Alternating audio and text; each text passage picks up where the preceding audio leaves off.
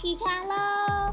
早安，荒野。一份早餐配一个故事。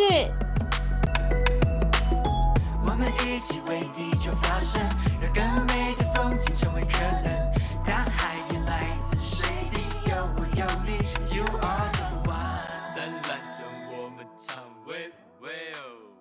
好，欢迎大家来到早安荒野。我们今天呢要介绍的这个主题是关于红冠水鸡。那我们今天邀请到的特别来宾呢是台中荒野的解说员，他的自然名叫做变色龙。Hello，变色龙，请跟大家打个招呼吧。Hello，大家好，我是荒野台中的变色龙。诶变色龙很好奇啊，你为什么叫做变色龙？很多人都这样子问我，哎，大家的第一个印象可能都是说，哇，它身上有好多五彩缤纷的颜色，也是我喜欢它的第一个原因，因为我很喜欢画图，很喜欢色彩，所以我就选它当做我第一个印象啊。再来，它还有一个很大的一个特征，就是它走路非常的缓慢，非常的慢，然后懒散懒散的，我觉得这个有一点点像我的个性。但是呢，虽然它懒散归懒散，但是它看到猎物的时候，它会怎么样？它是不是舌头就会突然伸出来，咻的一声就抓到那个猎物？然后就觉得哦，对，就很像我，好像看到一个目标的时候，虽然平常懒散归懒散，但是看到目标的时候，还是会很积极的去追寻。然后我觉得这很符合我的呃个人的特质，所以我就把这样子的一个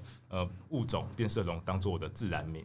但是你知道，跟变色龙本人讲话的时候啊，他跟那种缓慢的变色龙的行为，就是比较有一个落差。不 会不会，我平常就是在外面晃来晃去，晃来晃去，对对对，东东看看西看看。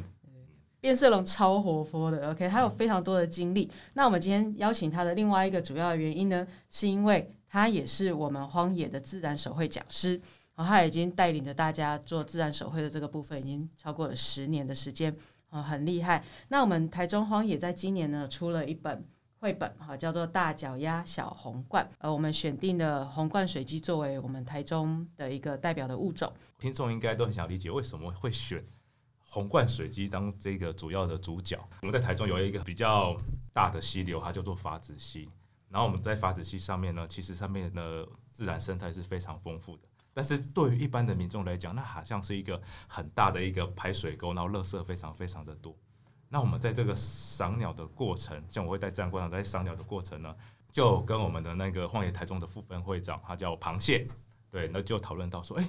我们可以利用呃法子溪里面的某一个物种来当做呃我们做这个绘本的主要的主角，顺便带出一下说我们平常在法子溪所做的一些静息的活动，来介绍给民众知道。那我们希望用一个比较活泼的方式来去介绍，所以我们就想说，哎、我们想要出一本绘本，那绘本主角到底要选什么样的物种？我们应该选一个其实大家应该要很常能看到的一种物种会比较好，因为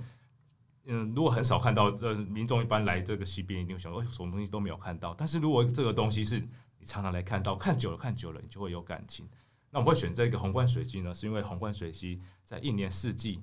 在这个法子溪里面都是可以看得到的一种物种，所以我们就选择说，哎，我要找这种比较普遍性的物种，当做我们是在这个绘本的主要的主角。听起来是红冠水鸡是很常会在法子溪上面看到的。对，其实它不只是在法子溪，其实在各大的溪流，也不见得是要是很大的溪流，其实要小小的池塘或者在农田边，其实都很容易见到它的踪影。所以下次不妨大家可以注意看看，其实只要看到一只很像鸡的动物，然后全身是黑色的，然后它不是乌骨鸡，它 然后它最大特征到底是什么呢？就是它的嘴巴，还有它的那个延伸到它的额头那边，我们叫做额板的地方都是红色的，然后嘴巴尖尖有带有黄色的，那就是有很明确的，它就是一只红冠水鸡。大家不妨下次去溪边或者是去湿地的时候，可以去看一下，其实它是非常容易见到的一种鸟类。所以红冠指的就是说它的嘴会对，鼻子那边，嘴会那延伸到额头那边，额它我们叫额板，它就会整延伸下来，那边都是红色的，所以叫红冠水鸡。那所以小的幼鸟它也会有这个红冠吗？就是这么大片的嘴喙。呃，在小时候可能没有办法看到那个红冠，但是它嘴巴也是偏红色的，是可以看得出来的。它在它的那冠的的特征还没有像它的呃青鸟，像爸爸妈妈这么样的明显。哦，所以就一颗黑黑的，然后像一颗篮球这么大吗？对，它大概它的长度，成鸟来讲，它大概三十几公分了。三十几公分的大小，比一般的我们在看到的鸡再稍微小一点点。刚刚有提到说我们会去静溪，所以每次嗯静溪都会遇到它喽。静溪其实你只要仔细观察溪边，基本上都看得到。但是一堆人下去的时候，它也是会害怕的，也是会看到这么多人，也是会害怕，也会偷偷的躲起来。但是如果有时候你自己在那边去逛逛的时候，走走的时候，其实你都会常会发现它从那个草丛里喵偷偷的跑出来。所以他们常常都会躲在溪流旁边的草丛里。对，它是休息的地方，就是在溪里的草丛里。它等到它要吃东西的的时候，它就会游出来找东西来吃。哦，因为我觉得很有趣的是，在我们这个大脚丫小红冠这个绘本里面啊，就是有对于这个就是小红冠水鸡有做了一些描述。那它里面有提到说，就是那个小红冠水鸡很骄傲的跟那个乌龟爷爷说：“看一看我的脚脚很大哦”的这个画面。对啊，这让我很印象很深。那为什么要特别讲到他的脚很大？哦，因为这会攸关他所生活在的栖地哦，因为他喜欢在那种湿地上面行行走啊，湿地上面就很多呃，就是水跟陆地的交界处，那就会长了很多水草。其实那边如果你脚很小的时候，你走在上面是很容易被绊到的，被绊倒的。所以它姑姑它就长成一个很大很大的脚丫，它就方便在这种湿地上面行走，来来帮助他这样子去。走过这些比较波折的路段，很多水草植物攀岩的一些路段。所以它的脚到底有多大？是跟我们像平常在吃东海鸡爪哦，都没有没有，比鸡爪大概长个大概四三到四倍。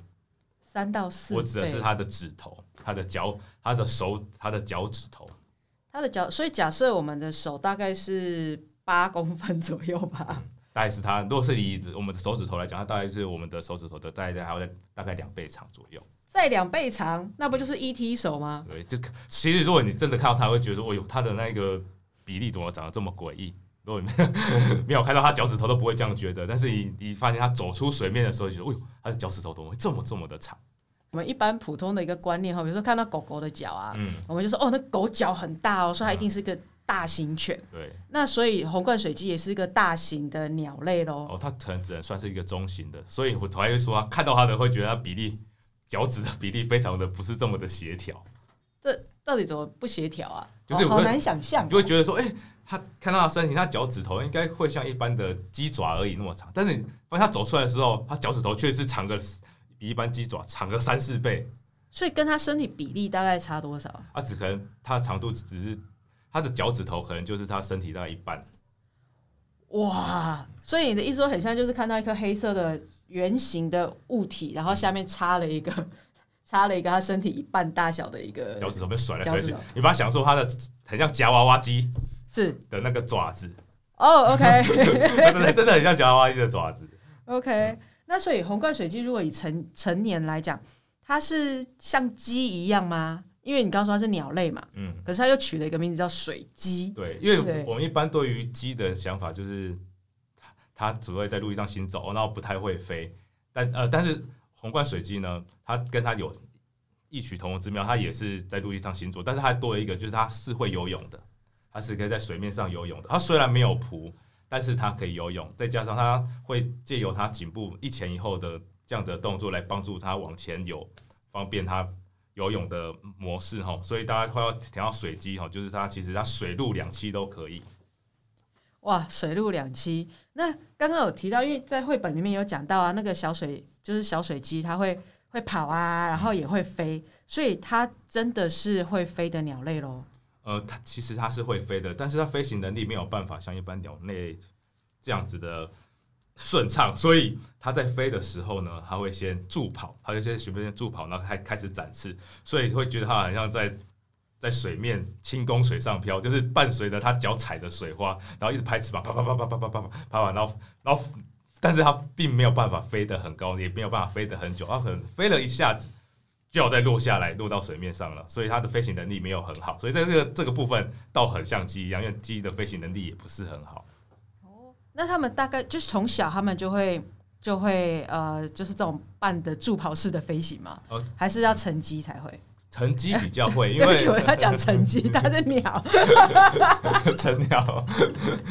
成鸟比较会，因为小时候呢，它刚长出来的时候，其实它像一个小毛球一样，它像一个小毛球，就是呃，它长刚开始长出，它跟一般的小鸟比较不一样，它是属于早熟性的鸟类哦。早熟性的鸟类是什么意思？就是它一长出来，它的毛就已经长好了，但它的好出来，它长出来是绒毛而已，还不是一般的我们看到的羽毛。所以它还是没有办法飞行。但是它的毛已经长好，而且它一生出来的时候没有多久，它就自己可以走路，自己可以吃东西了。所以这种早熟性的鸟类，它们发育的比较快，所以它这样子的好处是什么呢？就是它们比较容易躲避天敌。其实这种它们的天敌是非常非常的多的。呃，所以我们在野外观察的时候，常会看到，呃，小红呃红冠水鸡妈妈后面，或者是红冠水鸡爸爸后面就跟了一群小红冠水鸡。对，然后那时候它的在找寻的食物的能力也不是很好的时候，红冠水鸡妈妈就会咬着食物咬在嘴边，然后小红冠水鸡就会去啄妈妈嘴巴的食物来吃。那我觉得这样看起来非常非常的可爱。所以通常一胎，因为我人类是胎了，他们是卵，没关系，一胎 也是一样的意思。对，就他们呃妈妈一胎生下来大概是几颗蛋？一胎大概几颗蛋哦？大概正常来讲，大概都五到八颗。五到八颗。对那它可以孵育的的能力呢？你说是不是每一颗都可以孵出来？哦，其实并不一定，有时候真的可以每个都孵出来。但是我在野外观察到的，其实孵育成功的几率没有想象中这么高。原因是因为它喜欢把它的蛋产在溪边，甚至会产在溪中央，可能隆起的一个小土堆的上面。但是它问题是什么？看似好像很安全，就是有水水来保护，有河溪流当做它的屏障来保护。但是缺点就是它的孵化期是在它的孵化期是大概四到六月或四到八月这个期间，春天到夏天这期间，这个时候是什么？就是可能有台风或者是梅雨季节过来的时候，这时候就会有大水，常常会淹大水，所以常常我们看到，哎、上个月才看到这边有一窝蛋的时候，下个月再看到它已经整个都不见了，因为已经被水整个都冲走了。所以就像现在，现在因为我们刚好最近都是在下雨嘛，对不断的下很多的雨，嗯然后现在好像你刚刚说四到八月是他们的孵化期，对所以现在应该是可以观察得到，只是他们可能都被冲走了。对，有可能，很有可能，我至少观察大概四到六个红冠水鸡的巢，大概只有我们两个巢才比较容易成功，其他的基本上要么就是被冲走，要么有可能就是被掠食者干掉了。对啊，我们还是我们在法子溪，因为很多的生物也是会有蛇，也会有猛禽，哇，对，也会看到老鹰，对，嗯有时候看到黑翅鸢。其实对于宏观水鸡，它其实它天敌其实是不少的，所以大家不要想说，哎、好像大自然只要看到蛋，好像一定会孵化成功，其实并没有，其实它孵育率其实没有想象中的这么高。那我们怎么去判断说这一窝是就是红冠水鸡的蛋？它的蛋跟一般的鸡蛋长得不一样吗？呃，不太一样，可能比一般的鸡蛋可能再小一点点，但是它比较可能直觉分辨得出来，就是它它不会像呃一般的鸟巢，大家对于一般的鸟窝来讲，就是它会筑在树上，它并不是，它就会捡了一些枯叶子或者枯的水草，然后去在水边的一个呃石头平台上面或者是一个小土堆上面把它筑起来，然后它一窝产蛋产在里面，它的最明显它的特征就是它是乳白色的，然后上面有一点点红红褐色的斑点。所以，如果在西边看到有一个蛋，然后上面有一些红褐色的斑点，其实就有可能是红冠水鸡的蛋。那他们会去隔壁，知道就爸爸妈妈会去隔壁的鸟窝串门子嘛？就是把蛋生在人家。有时候会有，有时候有有曾经有观察到，就是好像有呃其他窝的的妈妈，然后可能 不知道是他懒得养还是怎么样，就偷偷的过去，然后产蛋产在里面。其实那个原本的爸妈他也不会介意，因为他也不知道这个蛋到底是他他生的还是别人生的，呃没有差，反正他就一样一起养。对，蛮有趣的。对，那所以像他生下来大概要多久？他孵孵蛋的话，如果顺利生产的话，就是顺利孵出来，大概需要多久时间？他可能需要大概呃两个礼拜的期间，比较容易会孵化出来。两周就可以孵化出，来两。周到可对，可那那个左右啦，不不不见得一定是那个时间，但是差不多是那个时间点。对，然后呃，它在一个就是它在复育期，就是我们说的时候，吧，他可能不一定只生一胎，可能会生到两胎，所以它可能会生产会生产两胎。对，啊，所以这个有趣的点就是说，哎、他们是一个大家族的概念，就是大家一起养，就是哎、他生的第一代的宝宝，等他长大的时候变成亚成鸟，就是还没有长到成鸟的过程中，我们叫做亚成鸟，它它也会跟着爸爸妈妈再去养育下一代，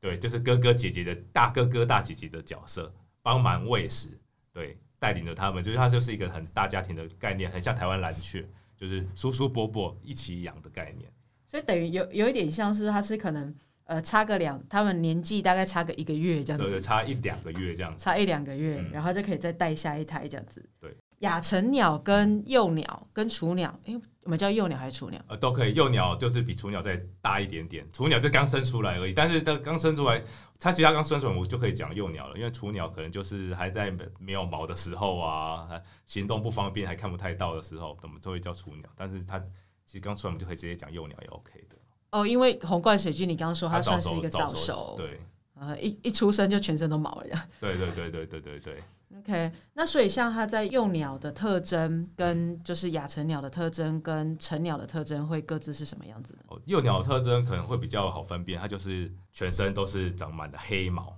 还有另外一个跟它也是鸡啊，也是叫鸡的，叫做白腹秧鸡，它也生出来也是像一颗碳，我们叫做小碳球，全身都是黑毛。但是我们红冠水鸡虽然也是全身都黑毛，但是它头那边就没什么毛，呵 呵头部那边就没什么，所以可以看到它头皮肤下面有一点带有粉红色的皮肤的颜色，然后眼睛大大的这样子，所以红冠水鸡的幼那幼鸟是比较容易分分辨的。那我们说的亚成鸟呢，就会比较特别，就是它长得就是比较没有特征，它的它的毛色呢，它会慢慢转成咖啡色的颜色，然后嘴巴嘴会也没有像红冠水鸡的嘴巴这么的红，它也是就带有一点点褐色，带一点黄黄的样子而已，所以它看起来就是比较没有什么特征啊。但是如果它长到成鸟的时候，它的完全的特征会全部呃显现出来，全身的换成全黑的羽毛，全黑的羽毛，那它的那个嘴巴的红色会非常的明显。最容易观察到，远远可以观察它，就是它在走路的时候，你可以看到它屁股那边会有两撮白毛，然后在那晃呀晃。所以是不管大家在走路的时候，或者在游泳的有在水里面游泳的时候，会发现说，哎、它的那个屁股白毛会突然翘屁股、翘屁股、翘一下、翘一下，到时候就会看到它白毛面晃来晃去，哎、那就是红冠水鸡了，因为其他鸟类并没有这样子的特征。就等于远远的看到就是黑黑的，对，然后有白白的屁股这样子。对对对，那个就是红冠诶，水鸡，是两撮，算是圆圆的那种两撮长长的这样子，长长的。这也难怪说你在那个绘本里面有提到，就是小水鸡它走路会就是左摇啊右摆对啊，对对对。对对对。哦，好好有趣的一个画面。所以他们从小到大走路样子都差不多，就是对啊，就是左左撇一下，右撇对一下，左晃右晃的这样子。左晃右晃。你刚刚有提到说，就是亚成鸟它的颜色是比较就是属于深褐色那一种。嗯，对，那所以会不会他们一家人站在一起的时候，就觉得说，哎、啊，这个是谁这样子？会啊会啊，有时候我在观察刚开始对红光水鸡不熟的时候，我看到这个褐色的鸟，我想说 是不是发现新的鸟种，或者是新的鸟啊，或者是是其他的鸟。后来再查了一下，才发现 其实是红冠垂剑的亚成鸟，非常的没有特色，非常没有特色，就就是觉得看就是咖啡色的东西，然后长得也不像幼鸟，长得跟成鸟又差很多。对，所以大家常常会比较会容易误认，大概就是它亚成鸟的时候。像他们一家人的话，他们是常常是一家人行动，还是也会跟隔壁邻居，就是好像互相带小孩，那你知道像企鹅有没有？就是大家会群体行动。他们还是以自己呃自家的为主啦，他比较不会跟其他家族人在一起，因为还是有地域性的问题，所以还是直系亲属比较会在一起。对，跟他的就会比较会有那种驱赶啊的那一种呃行为出现。那当他们变成亚成鸟，就是亚成鸟长大之后，他们会离家吗？还是也会在一起？诶他们就会离开了，他们就不会，他不会一直窝在一起的。对他们到成鸟的时候，他们就会到其他的地方。刚才有提到说，就是它算是一种早熟的鸟类嘛。嗯那所以它从小它不需要就是窝在窝里面，然后等着妈妈把食物叼回来，它就可以跟着妈妈到处对，它就可以去晃着去跟着妈妈到处走，到处晃。它只差它不能飞而已。哦刚刚有提到说它也会游泳，对不对？对，它也是所以它。是怎样个游泳法？你知道我们想到游泳就是你知道就是下水啊、潜水啊、对对对对对抓鱼啊这种。对，因为他们呃主要的食物哈，就是呃它比较算是杂食的小昆虫啊，或者是一些呃植物的残渣啊那些或者小水草，所以它们都是在水面找食物，或者是在呃湿地旁边找食物。虽然游泳方式它不像鸭子这么的灵活，因为鸭子有蹼，非常的灵活，但是红水它是没有蹼的，它只有爪子，所以它它在靠爪子游泳的时候，还是还要靠着它的脖子一前一后的这样子的行为模式。来帮助他的游泳，对，来帮助他的游泳，来对，所所以以嗯，对不起，所以你刚刚说他他是要靠脖子，所以他有点像是会靠脖子推进这样子。对对对对对，他会靠脖子开始一前一后，那种开始推进，要慢慢的前进，对，再加上脚爪在那边游泳，哦，那难难怪它需要很大的脚。那它的脚是什么颜色的啊、呃，它幼鸟跟那个成鸟它的两种颜色是不一样的，幼鸟就是比较偏黑色、黑褐色的，啊，长大的时候它就会变成黄，整只脚就变成黄色的，所以就远远的看到，如果是成鸟的话，就会看到黑黑的对，白色两撮屁股，屁股上面有两两撮白色的毛，对对对，然后黄色的大脚丫，没错，然后跟就是红色的嘴喙这样子。红色嘴喙，那嘴喙的尖端、顶尖端是带黄色的，哦，尖端是带黄，所以不是纯红的。对，红色是在呃尖端之后是整个都是纯红，它就突然尖端就突然变成黄色的。哇，感觉它很容易 会有天敌耶，也还蛮明显的。不过，但是它还算就是它体型在一般鸟类还算是比较大型一点点，所以真的要攻击它的鸟类，除了猛禽，其他的鸟类其实并不容易去攻击它的。呃我好奇那个大型是多大型？因为我想象中的大型，你知道，就是像吉娃娃啊、柯基啊，对不对？用狗来比较，大家比较能够理解。对，或者拉布拉多，你知道，就是我们所谓的大型，它大概是多大？对，像我哈我讲一个比较典型是大型，真的很大型的，像我们看到的大冠鸠，大冠军大，冠鸠真的很大，就是它的翅膀打开就是一百六十公分左右，哇，比我还高哎。这真的就是很大型的鸟类啊。基本上，呃，猛禽，我们所谓的猛禽就是指老鹰那个系列哈，其实它不一定要长到很大才可以攻击比较大的鸟类，它有时候它身体小小的，它也是可以攻击跟它身体差不多大的鸟类，对，因为它很凶。那像我们听众应该都有，就是就是打球啊什么的，所以如果我们用球类去比较的话，它成鸟大概是篮球吗？还是比篮球更大？它可能跟篮球差再大一点点，比篮球那个长度可能再长一一点点的大小。再长一点点。嗯哦，那那它的就是呃幼鸟呢？我说我幼鸟就真的很小了，可幼鸟可能就是看看大概就是棒球、呃棒球、垒球，垒球，对，小一点点，它就像一个小毛球一样。就像一个小毛球，那真的感觉听起来很像小黑炭的。对对对那他们有声音吗？就他们平常会叫吗？哦会会，它是会叫的，但是呃，成鸟比较会叫，那成鸟飞。成鸟的叫声很很蛮蛮有趣，所以基本上你只要听到那个叫声，基本上就就可以知道那是红冠水鸡，还不一定可以看，不用看到它，只要听声音就知道了。哦，我可以邀请你模仿一下吗？哇，这个很难哦，但是那那那是它就是一个很很尖叫的，一一声到两声或一个连串的那种咚咚咚咚咚咚的声音，那种声音，我觉得这个声音就是呃比较尖锐，对，它它又不像鸡那边狗狗狗的声音，它不不像，它就会突然在发出一个它的一个呃呃呃很有识别性的声音，然后这个用人声可能非常的 困难来模仿出来。那我等一下去 Google 把它叫出来可。以把它叫出来，非常非常的明显，所以你只要一听到这个声音就知道，哎、这个就是红冠水鸡了。所以它的这个叫声是在溪流旁边，跟其他鸟类是不会不会被误判的。哦，很难很难被误判，它叫声很有特色。哦，OK，好好，等一下立刻嗯立马来 Google 一下。除了刚刚讲的这些之外，有没有红冠水鸡的一些八卦或者有趣的事情？哦，它有一个很有趣，呃，它有一个大家比较比较少观察到的地方，就是呃，刚刚大家有讲到它的脚是黄色的，对不对？对对，其实哦，它的那个把它的毛稍微往上再往上拉的时候，从它那个腿的根部露出来，腿的那个根部，其实上面还有一节的红色红色的纹路。你说有点类似穿袜子，然后袜子最高接触到对肉肉的对对对，然后有点像穿一个红色的一个小短裤在那边。对对对，大家下次就注意看，就是从这，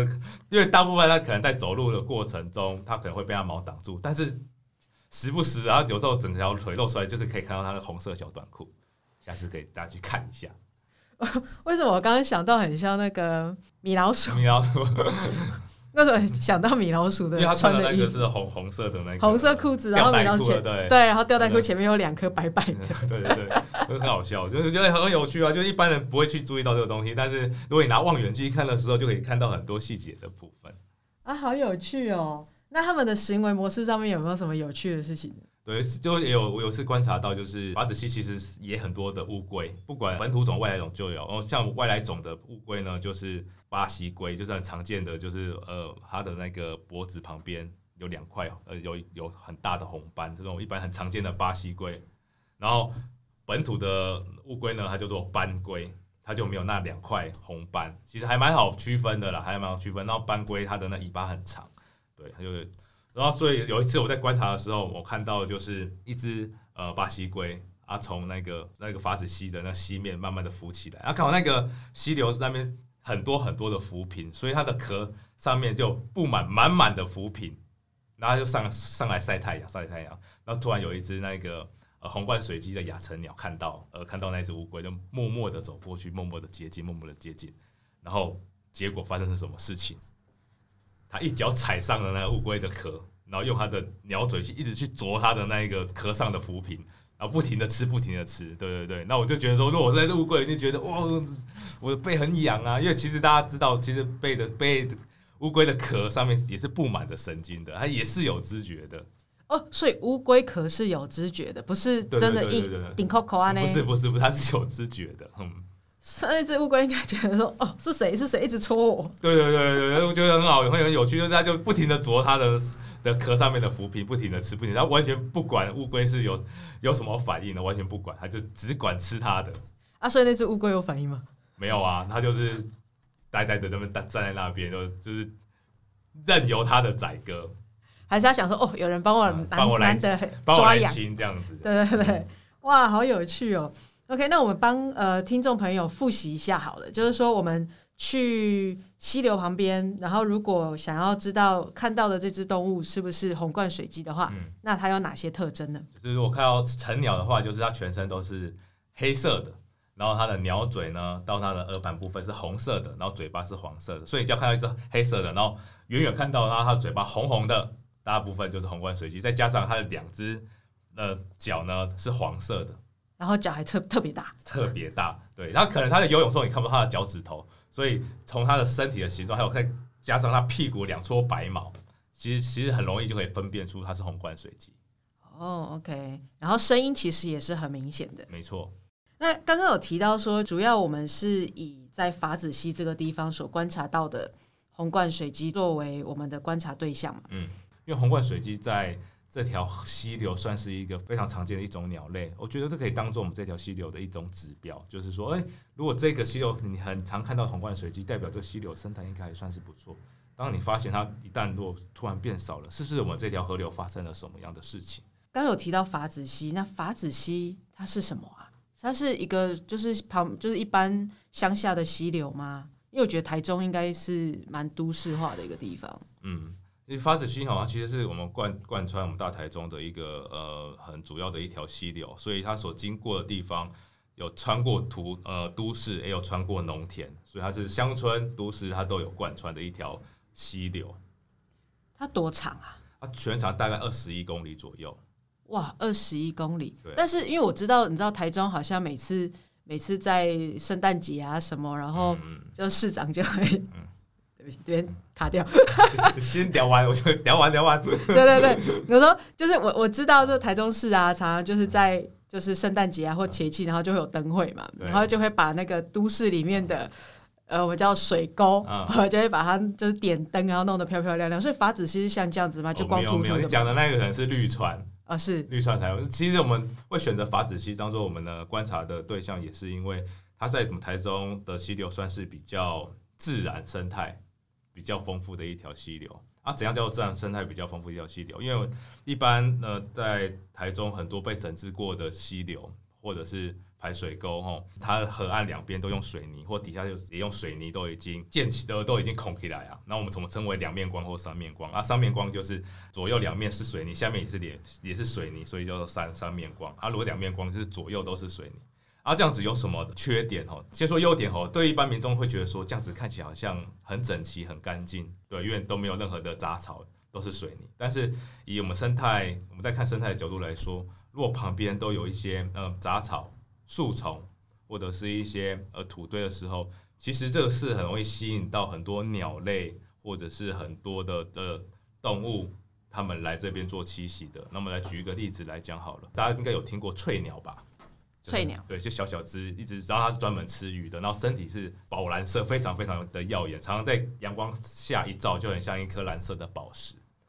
对，那我们在国外，它就称为它是溪流的指标。啊，是它都为我们成为溪流指标，并不是因为它只是单纯的漂亮而已，是因为它在筑巢育雏的期间哦，它喜欢把巢筑在溪流旁边的土堆里面，它会在土堆里面筑了一个巢。但是如果是一个经过嗯整治过的河川，如果它是用水泥的方式这种工法来做的时候，两边的河岸都是水泥，太硬了，翠鸟根本就无法在水泥里面来筑巢。所以我们才会把都会翠鸟，它是我们所谓的我们河流的一种指标的一个说法之一。所以法子溪也可以看得到很多翠鸟。哦，可以哦。如果真的想要看翠鸟，其实法子溪是很容易观察到翠鸟的一一条溪流。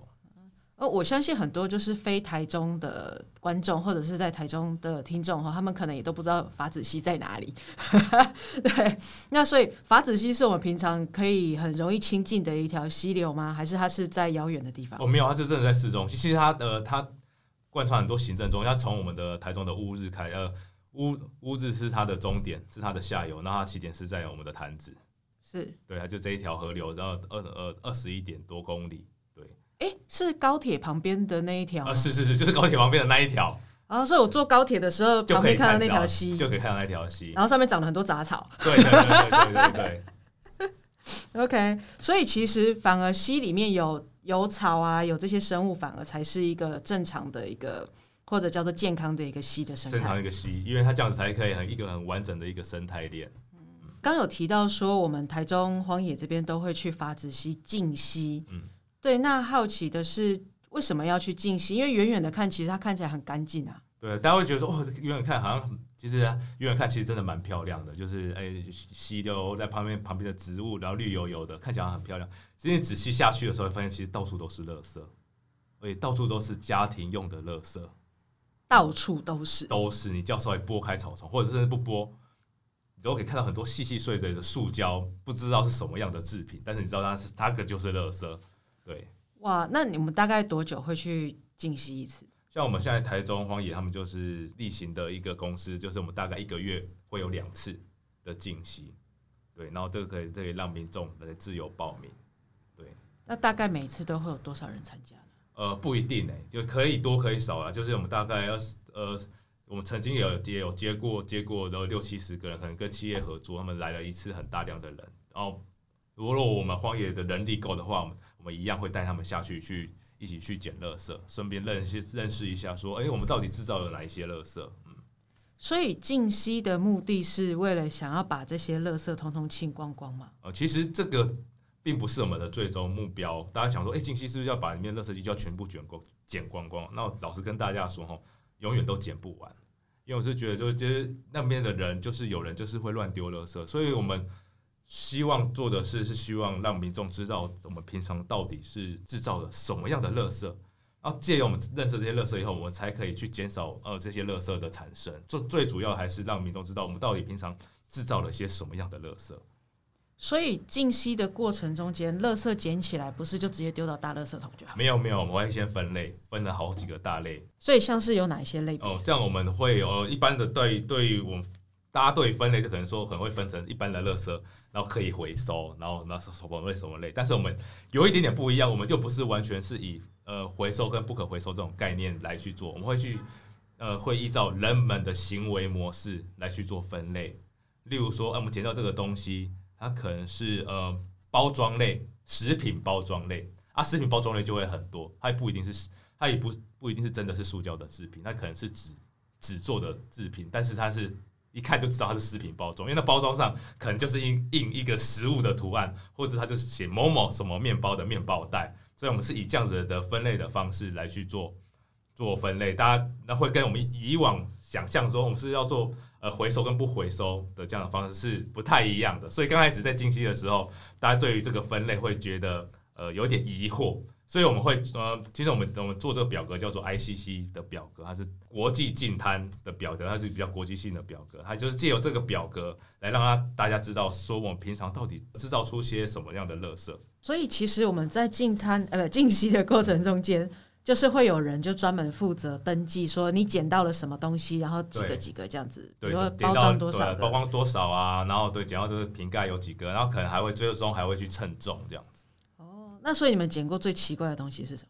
我捡过很多很奇怪的东西，就大家丢的东西就是五花八门的。有些人会丢马桶的，丢马桶，对对，丢马桶的，那算工业废弃物很奇怪，对。然后整个床垫的也有，是对对。然后甚至还有伙伴们还有捡到枪的，哇，对对对，然后大家因为他们拿起来真的非常非常的重，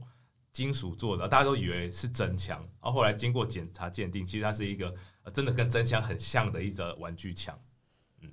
OK，哇，真的溪里面无奇不有。那你们捡过最多的是什么？就经过统计之后哦，后，目前捡到最多的哈，就是怎么统计就是捡到最多的，呃，有几项，有一个比较重要就是那烟蒂，烟蒂，烟蒂的部分，因为因为我们那个很多我们在那吸的过程中，很多那种高架桥，对对，然后有一个很好的遮蔽物，那很多在那边可能做工的人啊，或是来散步的人啊，那边又可以遮风避雨，然后又可以在那边散步，所以他可能就喜欢在那边抽烟。然后抽烟了以后，他们就会觉得说，哎、我们的一般抽那个烟应该是纸做的吧，应该可以烧得完，或者是它是可以分解掉。但是你大家可能比较，嗯，对一般民众来讲，他可能会不了解到是我们抽烟的那个吹嘴抽烟的那个嘴巴的部分，那个其实是塑胶做的，它是无法分解。就是放个几百万年你都不会分。也是不会，它最多就分解变成很小很小的塑胶微粒而已。大家可能觉得，哎、这它会分解，但是分解成塑胶微粒，它它这个东西是无法再分解，最终再被呃流到大海，那被鱼吃到，然后最后鱼钓起来要被我们吃到，其实最终最终还是有机会跑到我们自己人类的身体里面。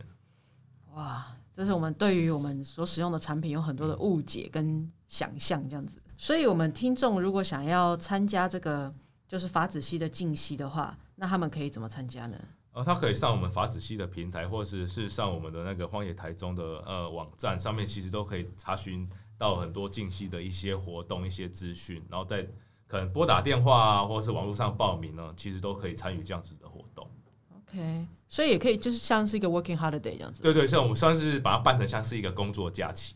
然后在于这个近期之余，我们还会有时候会办一些叫做呃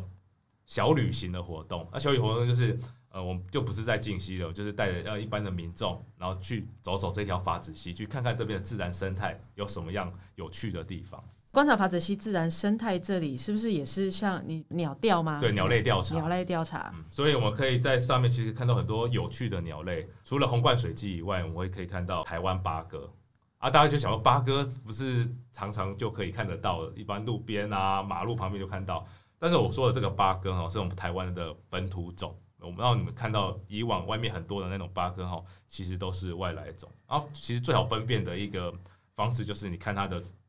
鸟喙的，就是鸟的嘴巴的颜色。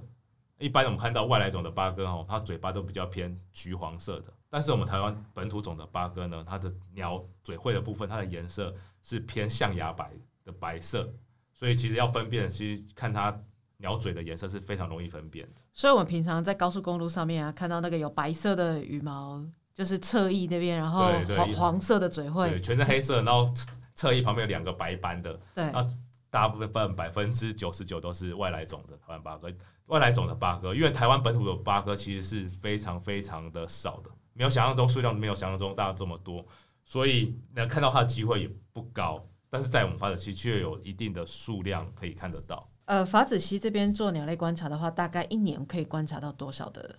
种类？对，像我自己去做调查，两年来，呃，这两年来我观察的种类，我讲的是种类不是数量，大概可以看到七十几种的种类，一年一年。哇，七十几种还蛮多的耶。对，就是不管是常看见的鸟类，或者是一些比较稀有的过境鸟，其实都可以看得到。嗯呃，平均一个月的话，大概是如果一个月，像我们去做鸟调，大概我调查的那一段是每个月都要去做一次，但是平均看下来都可以看到三十几种，甚至多的话可以到四十几种的鸟类。哇，三十几种、四十几种，其实很多哎。对，其实大家大家不要想说，哎、一条排水沟怎么可能看到那么多鸟类？其实真的就是有很多鸟在里面生活，然后只是大家平常生活比较忙碌，都没有好好的看它。其实看它在那边跳来跳去啊，然后那边找食物，其实真的是非常疗愈的。所以国外有研究说，就是呃，如果每忘记是每一周固定，还是每个月只要去赏鸟一次，就可以排解身心的那一种忧郁的指数。那需要戴望远镜啊，或者是戴一些遮阳防晒的。，哦这个就需要遮阳防晒，因为毕竟那边比较没有遮蔽物，所以这样戴一个遮阳帽。那我如果可以戴望远镜最好，因为可以真的可以看到那些可爱的鸟类的一些细微的动态。那像我们在那边观察，会不会影响到它们的生态？呃，其实不会，因为我们并没有要走近，因为我们有望远镜，其实我们可以离它很远就可以观察到它，我并没有要呃刻意的去走近去触摸它。其实因为鸟类它的本身的灵活度就很高，其实你只要离它大概十公尺，它就马上可以警觉性知道后面有人在看它，所以你根本无法靠近它，所以你只能默默的、远远的观察它而已。啊，好，那我们谢谢谢谢我们变色龙今天来为我们分享，就是关于台中红冠水鸡，然后还有我们静溪的这一些的经验。再次的谢谢变色龙然后希望各位听众下次再收听我们的早安黄爷拜拜。拜拜谢谢大家拜拜。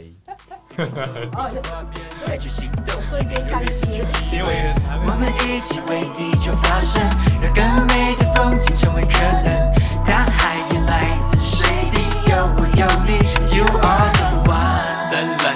我们唱喂喂